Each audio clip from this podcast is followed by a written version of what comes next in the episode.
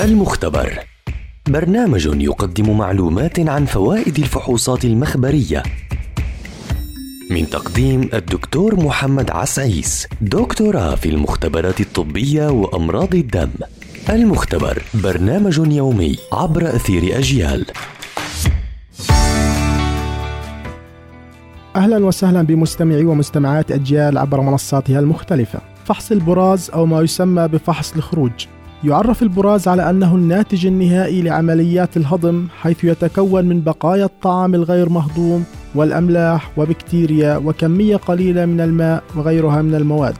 يعتبر فحص البراز من أهم الفحوصات التي تقيم وضع الجهاز الهضمي وتحديدا وجود الإمساك أو الإسهال. يعتبر التغير في نظام الإخراج سواء زيادة أو نقصان مؤشرا هاما على بعض الأمراض التي تصيب الجهاز الهضمي. يتم إجراء العديد من الفحوصات عن طريق عينة البراز مثل وجود الالتهابات الطفيلية والكشف عن الديدان والأميبا الكشف عن وجود الالتهابات البكتيرية والفيروسية وغيرها من الفحوصات.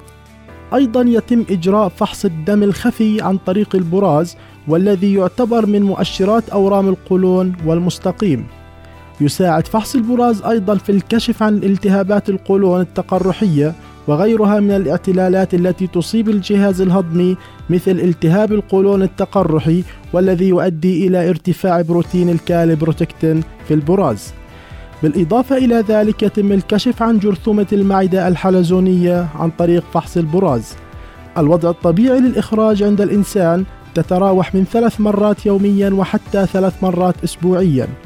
يتم إجراء فحص البراز بدون الحاجة إلى أي تحضيرات ويتم إصدار النتيجة خلال نصف ساعة.